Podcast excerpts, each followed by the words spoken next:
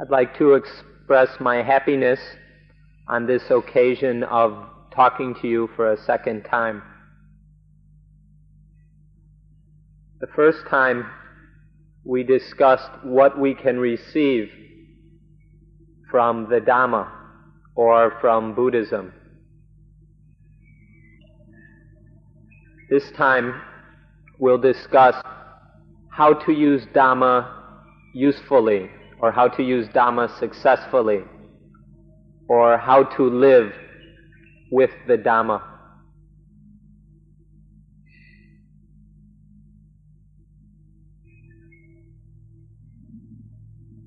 When we talk about the Dhamma, we mean knowledge that must be practiced, knowledge that must be practiced. When we talk about this thing that must be practiced, there are four important things that we must understand and know about. These four things are sati, mindfulness, sampajanya, wisdom in action, samadhi, concentration, or one pointedness of mind, and panya, wisdom. All of you, when you consider these four things, will be able to see that you have caused all four of them to arise through the practice of anapanasati, mindfulness of breathing. So now we will talk about how to use these four dhammas in, and we will discuss this in detail.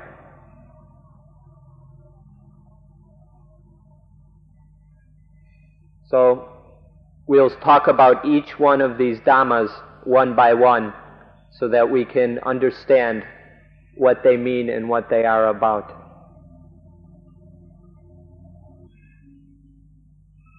Sati or mindfulness, awareness, means to recall or to think of, to be aware of the things that we should be aware of or that we should recall. And to do this very quickly, extremely quickly, like an arrow. Another way we can um, talk about sati is as a vehicle or a transportation mechanism of the fastest kind, the fastest transporter that there is. But the kind of transportation we're talking about here is not of physical things. We're talking about the transportation of wisdom, so sati is able to deliver wisdom extremely quickly. And it is able to do this quick enough for our needs. And when we've been practicing anapanasati, then we have trained sati, mindfulness, in a very complete, in a very complete way. The second Dhamma that we're talking about is Sampajanya. Sampajanya is wisdom in action, wisdom being used, wisdom functioning to take care of problems. Sampajanya is wisdom that is right where it's needed, right there at the site of the problem in order to prevent the problem from arising or to take care of it if it has arisen. So, many, some of you may have come across this word before and seen it translated as clear consciousness or clear comprehension and various other things. But now we're, we're calling it wisdom in action, wisdom that's being used There are many translations of sampajanya which tend to get us confused and we waste a lot of time worrying about which one we should use. We recommend wisdom in action, but even better than using this translation is to learn the Pali word. Because the Pali word is the right word already, sampajanya, and then you don't have to worry about the translation. The word panya, wisdom, has very, very many meanings. It covers a huge area of ground. It covers so many things that we can't even estimate all the things that would be included under the word panya. But this word sampajanya is much more narrow in its meaning. And what we mean is wisdom that we need for the problem that's right in front of our face. It's the wisdom in action that is needed right here and now. And so this is a much smaller, in terms, well, not smaller, but it's a much more specific aspect of wisdom. Wisdom in action, right here, right now, to deal with the matter or the problem that we're facing. This is the same as the word Dhamma, which has an incredible amount of meanings depending on how it's being used. But when it comes to the point of Dhamma functioning in order to solve problems, then it becomes much, we can use Dhamma in a much, this word Dhamma in a much more specific and narrow meaning.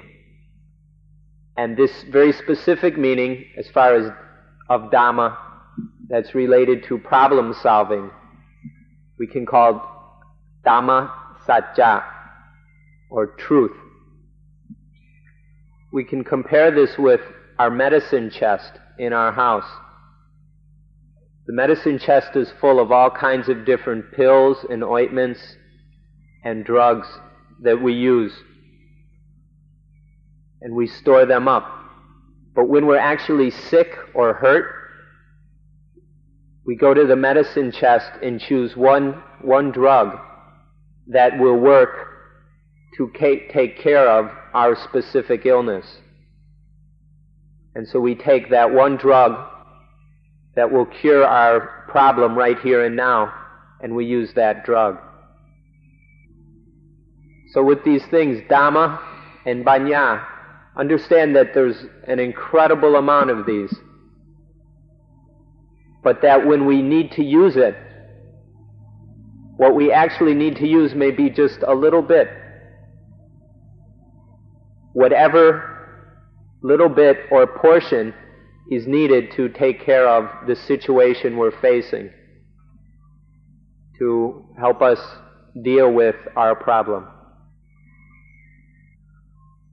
So either Dhamma or Panya that is especially relevant to the situation, to the problem, to the occasion, that is used to control the situation. This is what is called sampajanya. Sampajanya. The third Dhamma that we will talk about is samadhi. Samadhi. According to the, li- the literal meaning of this word, is for the mind to be well founded, well established, to be properly founded, to be appropriately established, correctly set. The Buddha gave a very broad meaning to this word and said that it is the one pointed mind that has nibbana or nirvana as its object. Samadhi is the one pointed mind which has nibbana as its object. when we talk about this mind that is one pointed upon Nibbana, we can talk about three characteristics that it has. The first characteristic is bodhisutti, which means pureness, purity. The second one is samahita, Hmm. which means to be firm, stead, steadfast, stable, extremely stable. And the third one is kammaniya, which means to be active, more than active, to be extremely skillful, to be expert in its function, in its duty of whatever needs to be done. So if you want to know whether the mind is in a state of samadhi or not, you can examine it, check out the mind and see if it has these three characteristics purity, firmness, stability, and active, very skillful, expert activeness. When we talk about the power or energy of the concentrated mind, the mind takes all its energy and concentrates it on, on one point. It's like when we take a magnifying glass and we focus the sun ra- sun's rays on one very small point so that this point can start a piece of paper on fire because the sun's rays are concentrated in one spot. This is what the concentrated mind is like. The mind that is samadhi is able to focus all the mind's power and energy on one point, which, which gives a level of energy that is very powerful, very incredible, much stronger than any other kind of power that we know. This kind of mind, this highly concentrated mind, can be described in a couple different ways. One way is as indriya, of another Pali word, which means supreme or great. And the other one is pala, which means power. So, samadhi pala, very powerful. So we can describe this mind as supreme or superior to all other kinds of mind and more powerful than all other kinds of mind. Samadhi must work together with banya, wisdom. They're partners. It's like a knife. A knife has needs two things. It needs weight or samadhi and sharpness, wisdom. Or it's like so for a knife to cut anything, if it is heavy but is not sharp, it won't cut. It will just mess up whatever we're trying to cut. Or if it is very sharp but has no weight, it can only make a small scratch but cannot cut through whatever we're trying to cut. So a knife needs both weight and sharpness. And the mind, to do what we need it to do, needs both samadhi and banya. So you might wonder, what is it that cuts? Is it the weight or the sharpness? When a knife cuts something, is it the weight or the sharpness that does the cutting? If you can understand this, it will make it easier for you to understand how samadhi, the concentrated one point in mind, and wisdom, panya, how these two work together to cut the mental defilements. So, in that thing we call sampajanya, the second dhamma, this sampajanya has samadhi and panya working together within it. The fourth thing to talk about is banya, wisdom. Literally, this word means knowing or knowledge, but not just everything there is to need to know, but specifically knowledge that we should know, knowledge that is sufficient for our needs. So, of all the things we could know, Banya refers to those things we need to know. Those things that, if are sufficient to solve our problems. For example, we don't need to know anything about molecules and atoms or about outer space. What we do, all we need to know about is dukkha and how to take care of dukkha. So this wisdom, the things that we should know, has to do with the cessation of dukkha. It's the same as when the, this is exactly what the Buddha said. The Buddha said that other things I don't talk about. I only talk about dukkha and the end of dukkha. There's a very nice, very pleasant sounding saying of the Buddha in Pali, which I'd like you all to hear. อุเพจาหังพิกเว เอตระหิจะ ทุกขันเจวะปัญญาเปมิทุกขัสจะนิโรธัง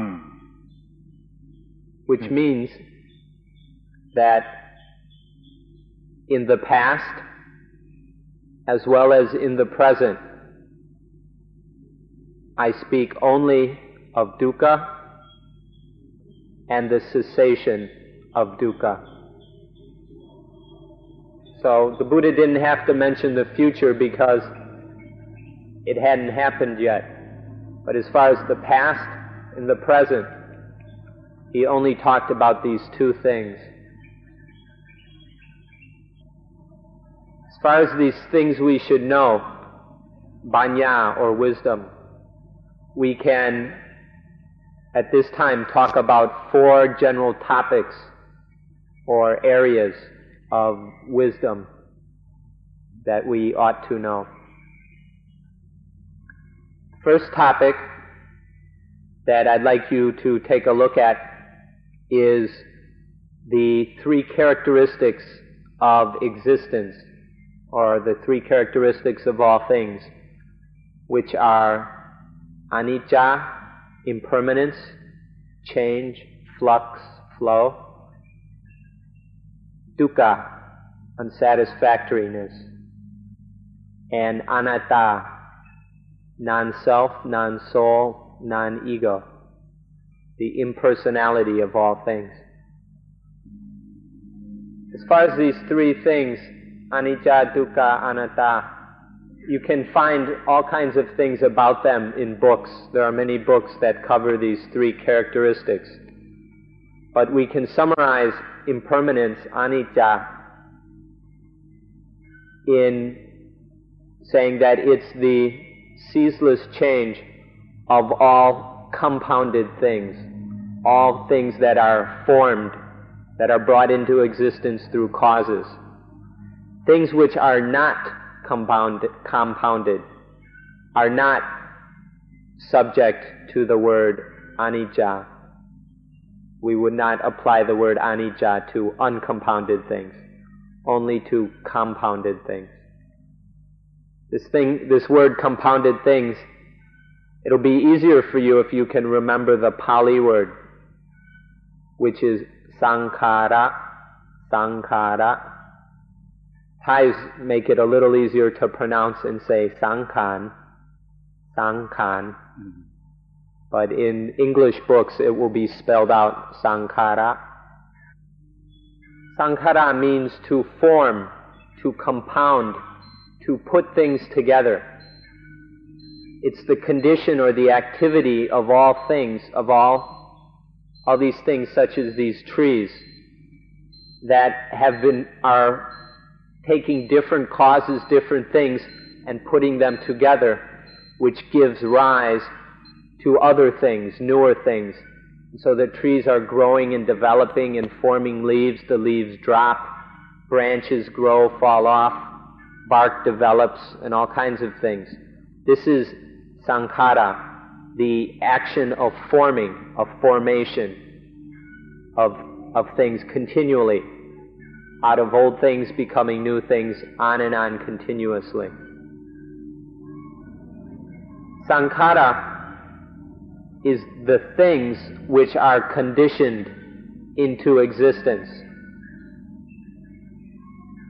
So, and sankhara are also, okay, then these sankhara are conditioned into existence, and then they condition other things. And so sankhara is both the things that are conditioned into existence and the things that condition other things into existence. So these sankhara we can compare, we can speak of like the bricks in a wall. Each brick props up another brick. And this, that brick props up another one, which props up another one, on and on. So all the bricks are both being propped, supported by another brick or a few other bricks and are themselves propping up, supporting other bricks. So these sankhara has this wide, wide kind of meaning. Both what is conditioned and what conditions other things. And it is both the verb to condition, the act of conditioning, and it's also the things which are conditioned and which condition. So has various it has very broad meaning. So sankhara has three meanings. First meaning is conditioning, forming, the act, the activity of conditioning or forming. The second one is things that are conditioned that are formed. And the third meaning is the formers, the conditioners, the things that condition other things. So, this first meaning of sankhara, conditioning, forming, you have to see, you have to come to know that it's in everything. That without this condition, uh, the, of forming, of continually things forming and forming other things and conditioning other things. Without this, there would be no existence. There can only be existence through this continual, ceaseless conditioning and reconditioning. But sometimes this conditioning is very fine, very subtle, and we don't see it. Or it may be hidden, like in this rock here. There is ceaseless conditioning going on within that rock. But when you look at it, you might not see it with your, with your eyes. But we need to come to understand this. If you look at this rock, you may have difficulty seeing the conditioning. So leave the rock alone and look inside yourself. Because within, this conditioning is going on constantly, and we can see it. We can see the conditioning, we can see the things that are conditioned into existence, and we can see the things that cause the conditioning of other things. So by looking in, we can see all these things. We can see the conditioning of what we call the body aggregate. We can see the feelings which we talked about last night. We can see this being conditioned, the feelings. We can see the conditioning of perceptions, of the distinguishing of this and that with different names and labels. We can see the thinking that is conditioned constantly. We can also see the conditioning of consciousness. So these five five groups, these five aggregates of existence, we can see their con- the conditioning of each of these just by looking inside. We need to see the look at the contact points, the, the transmission points, such as the eyes, the ears, the nose, the tongue, the body, and the mind. And when these transmission points, these contact points, are functioning, at that moment of their function, then there is conditioning going on, and we can watch this conditioning. So when the eyes are in the act of seeing something, we can watch this process and watch the conditioning as it happens. And the same with the ears and hearing, the nose and smelling, and so forth. Even in just the body, there is constant change and conditioning going on ceaselessly. Even our cells are dying and being replaced constantly. And eventually all of them are replaced. So just by examining the body, we can see this conditioning going on all the time. In this body are the six internal sense organs the eyes, ears, nose, tongue, body, and mind. Then there are the objects of these, sense, these senses sights, sounds, odors, tastes, physical sensations or touches, and mind objects. When the internal sense base, such as the eye, makes contact with the sense object, such as a sight, when this contact happens, there is conditioning. When these two come together, there is conditioning. And we call this specific conditioning phassa or contact. This, con- this conditioning right there at that meeting of eye and sight, or ear and sound, and so forth, this is called phassa, and it is the beginning point of all the conditioning. So after this contact between the sense organ and the sense object, there's contact. Phassa is conditioned. This phassa conditions feeling.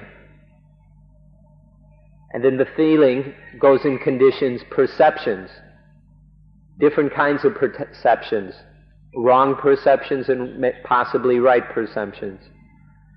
These perceptions further condition thinking or conceptualization. This thinking conditions action.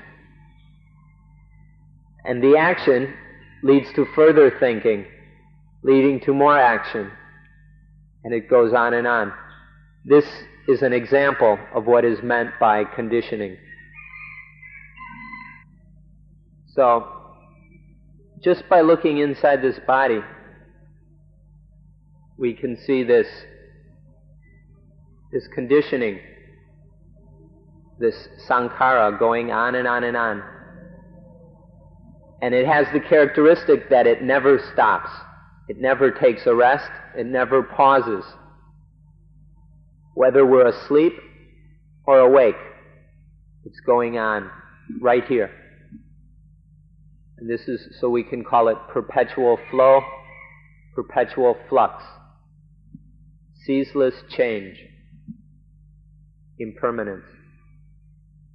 This, this is the condition that we call anicca, anicca. If you have insight into this first characteristic of anicca, impermanence, if you really see it, then it's not much more to understand the second characteristic, dukkha. When you see all these things constantly changing, never staying the way they are. There never really are anything because they don't even stop long enough to be something.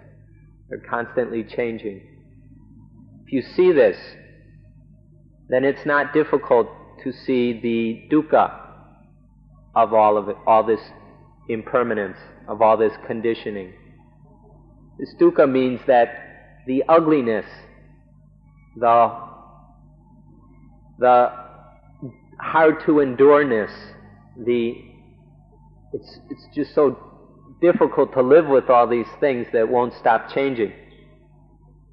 Because as soon as we want them to be one way, they change and are off doing being another way. Or if we have something we like, that we love, before we know it, it changes into something else. So these things are always causing us dukkha because they won't stay still. They keep changing. So whatever we want, it's never there. It's always becoming something else. This is the second characteristic, dukkha. So once again, we can see this within ourselves. We can see that all the things we love are anicca and dukkha. And all the things we dislike, that we don't love, these are also impermanent and unsatisfactory.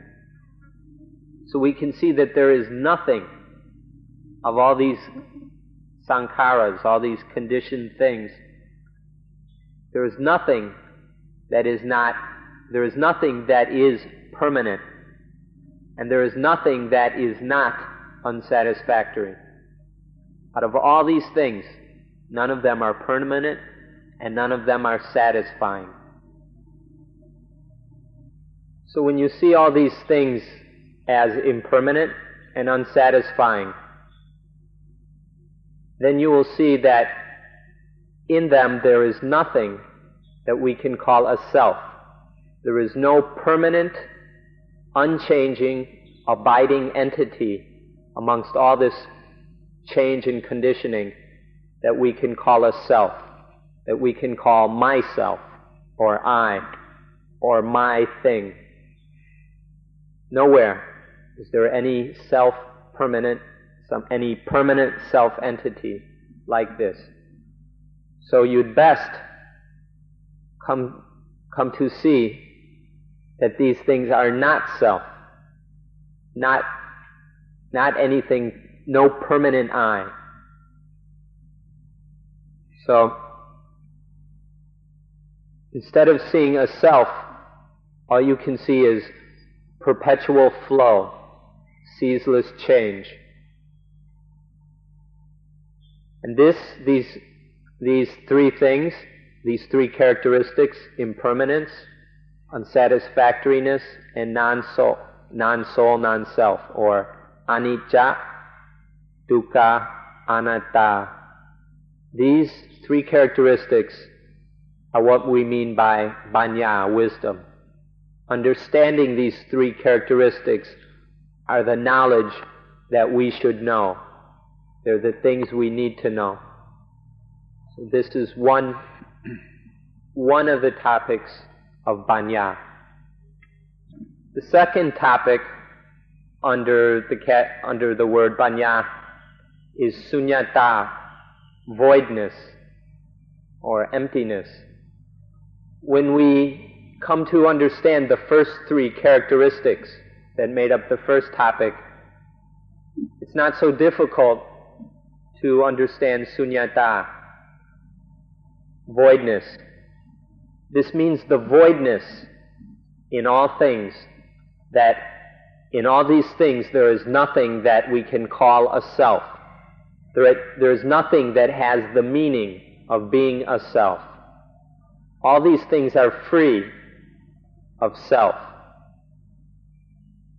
So, to see this is sunyata. And sunyata is like the, the, the joining, the joining point, the, the summarization of these three characteristics. Sunyata sort of covers the other three these first three. So this word sunyata has a very good meaning, very useful, fairly easy to get a hold of. that we can use as a principle, as a standard in our practice and in our life. So, sunyata, if we understand it on the Dhamma level, voidness, on the level of awareness and wisdom, not on the physical level, then we will understand it properly. When we say voidness, we're not saying that things do not exist, that there is nothing here. That's nihilism. And that nihilism is not the meaning of sunyata. We're talking on the level of wisdom, not just on the level of physical things. Sunyata on the dam, on the level of dhamma means the absence, the emptiness of a self, that all things are free of a self, of something that can be attached to as a self. This, this higher Dhamma meaning of sunyata encompasses and gathers together the first three characteristics, anicca, dukkha, and anatta. And it is this kind of knowledge that we need to destroy the, de- the mental defilements which cause all our problems. When we see voidness in the things we love, well, then we don't love them. We, when we see the voidness of the things we hate, then we don't hate them. So there is no longer love and there is no longer hate. There is no longer liking, there's no longer disliking. This is the result of seeing voidness in things, to genuinely and truly see voidness in things. And then we are ne- neither over here or over there. We're in the middle. We're balanced. We're centered in truth. So when we're no longer liking these things and disliking, then we are free of even happiness and dukkha, of sukha and dukkha. We're free of these and we're in the middle. This is the meaning of emptiness, of voidness, and the result of seeing it. And when, when we know, if we do not fully see emptiness, then we will still love some things and we will still hate other things.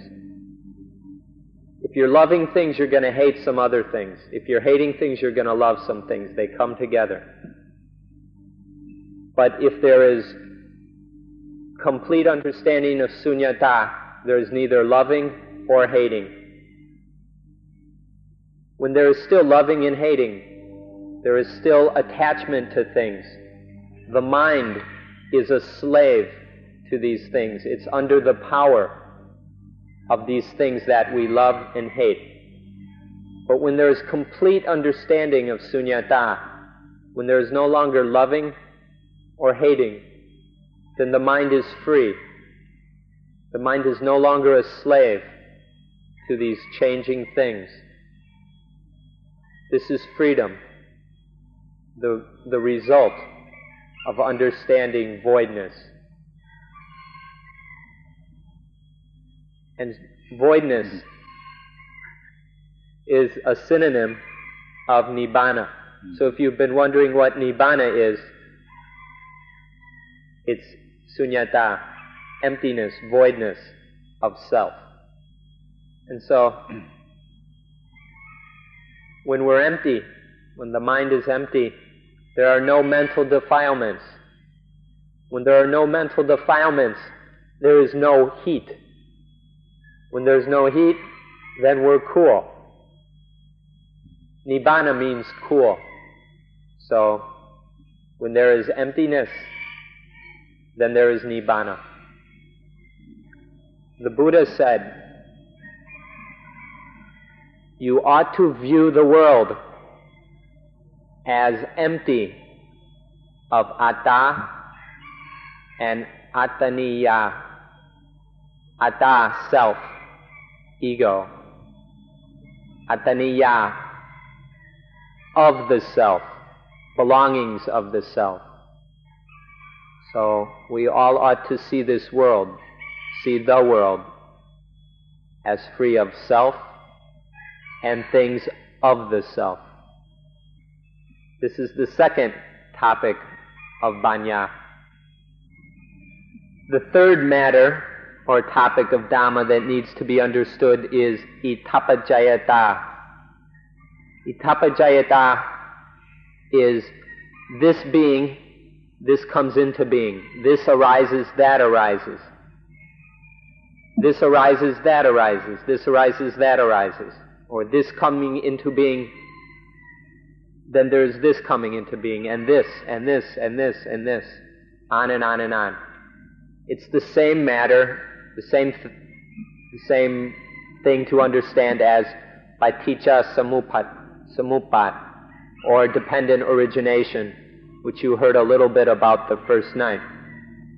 Dependent origination or causal um, origination. It has a few different translations. They're the same thing. And you need to understand this to have a to be racking up your panya points. If you if you realize idappaccayata, then you will see that everything in the world is flowing.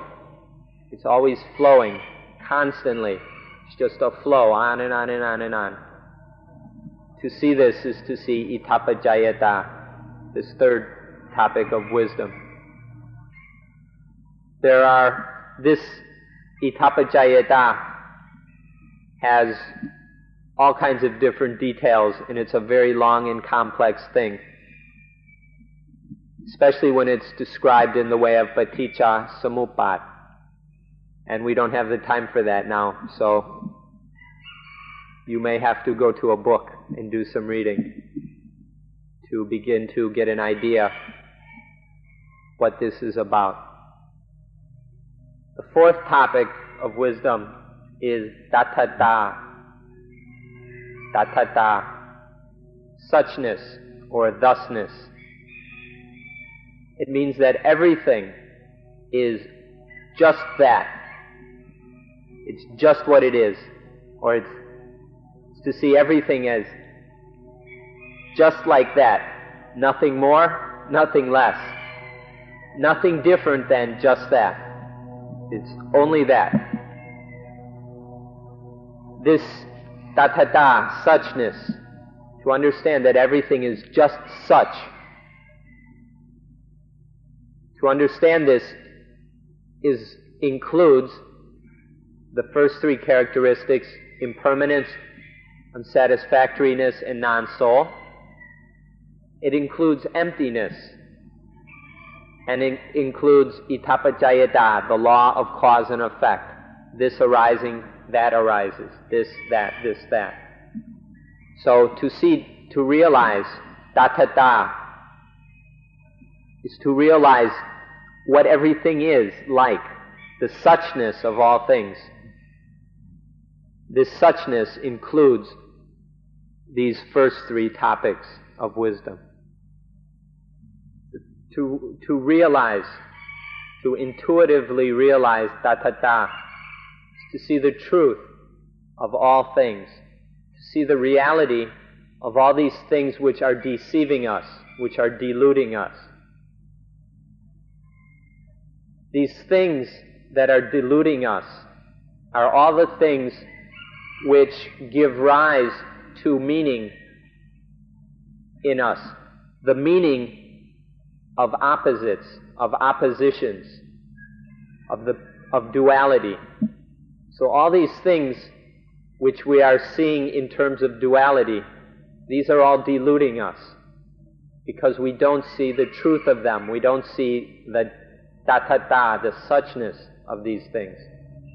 Therefore, they delude, delude us and give rise to dual meanings, dualities, pairs of opposites this and that, liking and disliking, hot and cold, big and little, male and female, good and bad.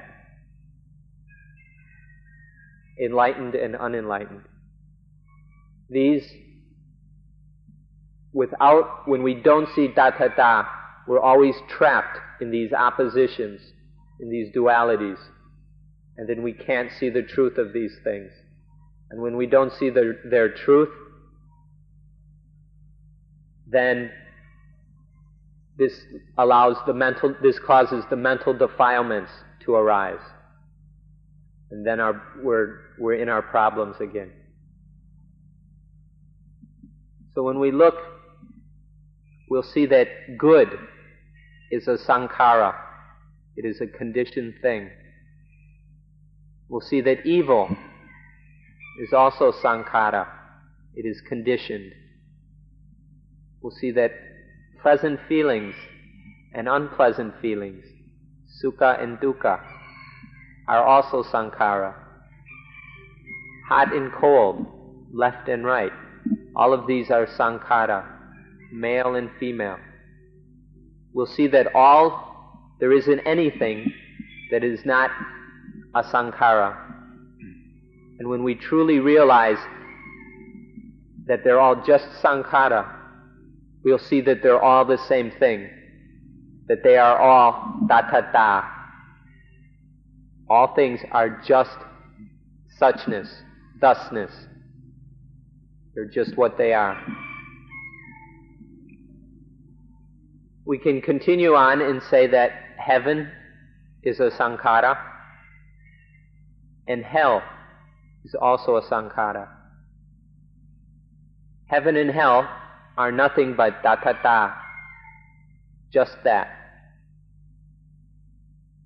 So we ought to see that heaven, hell, good, bad, happiness, unhappiness, merit, demerit, sin, virtue, all of these are just tathata. Tathata. And we, we should raise ourselves above these things, above all this. So don't let all these dual things, all these dualistic pairs, come and possess and cover and oppress the mind. Don't allow these dualistic things to give rise to liking and disliking. Don't allow them to give rise to the mental defilements. All of this, these four tops, topics, is what is known as panya, wisdom. This is the kind of knowledge we need and is the knowledge that we must have, we must have to a sufficient degree. This is what is meant by panya, wisdom. We need to study both on the physical, material level and on the mental level or the spiritual level until there is enough wisdom, enough knowledge about things. Now we know about these four things, these four dhammas we began talking about. Sati, mindfulness. Sampajanya, wisdom in action. Samadhi, one-pointedness of the one-pointed mind. And panya. We know about these four things. Next, we need to know how to use them. We need to be able to use them. So now we come to the question of how are we going to use these things? How are we going to bring these into our lives, our everyday lives, so, so that these dhammas are an ordinary, constant part of our reality? How, how are we going to do that? The short answer is that we must live a life that has these four things. We must live with these four things. We should, ha- we should use these four dhammas by having them meet up with, having them in, encounter all the problems and situations which arise in our daily lives. So the way to use these is whenever there is a situation in our life that causes a problem, such as when the eye sees something,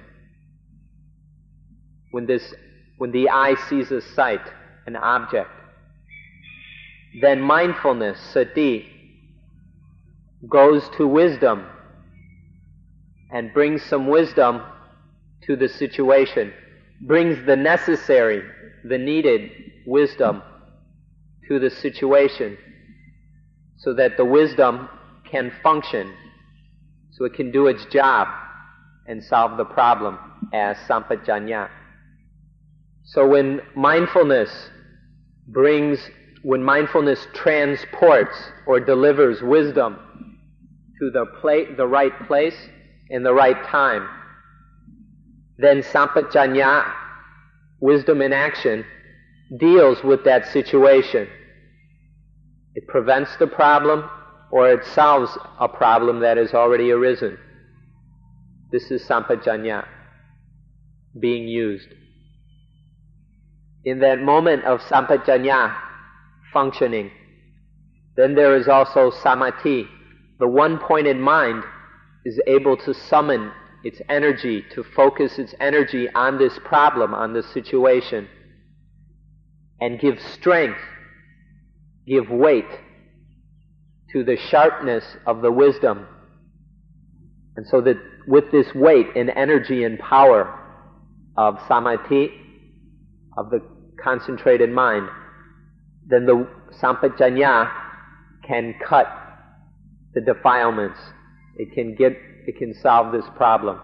As much with, as much to the degree that there is samadhi, to that degree, wisdom or sampajanya will be able to solve the problem. The more concentration, the more mental power, the better, the more complete will sampajanya solve the problem. In that moment, we'll see that we are the most clever, the most brilliant person there is, because we are able to solve the problem that we have encountered right then and right there. And then we don't become enslaved to the meanings of dualistic things, all the various pairs of opposites that are deceiving us. We don't become their slaves. This is the free life. It's calm, peaceful, it's cool It's the highest thing there is. It's the best thing that humans can achieve. To summarize,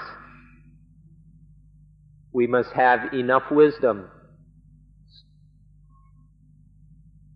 mindfulness, sati, must be able to bring that wisdom in time, quick enough. Sampajanya, wisdom in action, must be sufficient and it must be must be sufficient and correct.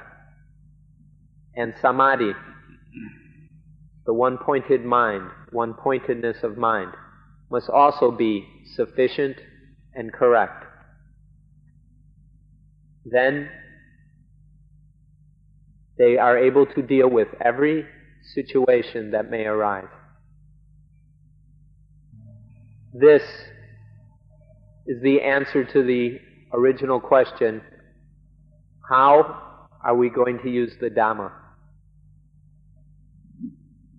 I hope that each of you are able to use this so as to justify the time, the effort, and the expense that you have put forth and able to come here. So I, I hope that you do not come out of here in debt, but you make a profit by using this. So this, this talk has run out of time. I would like to now close the meeting.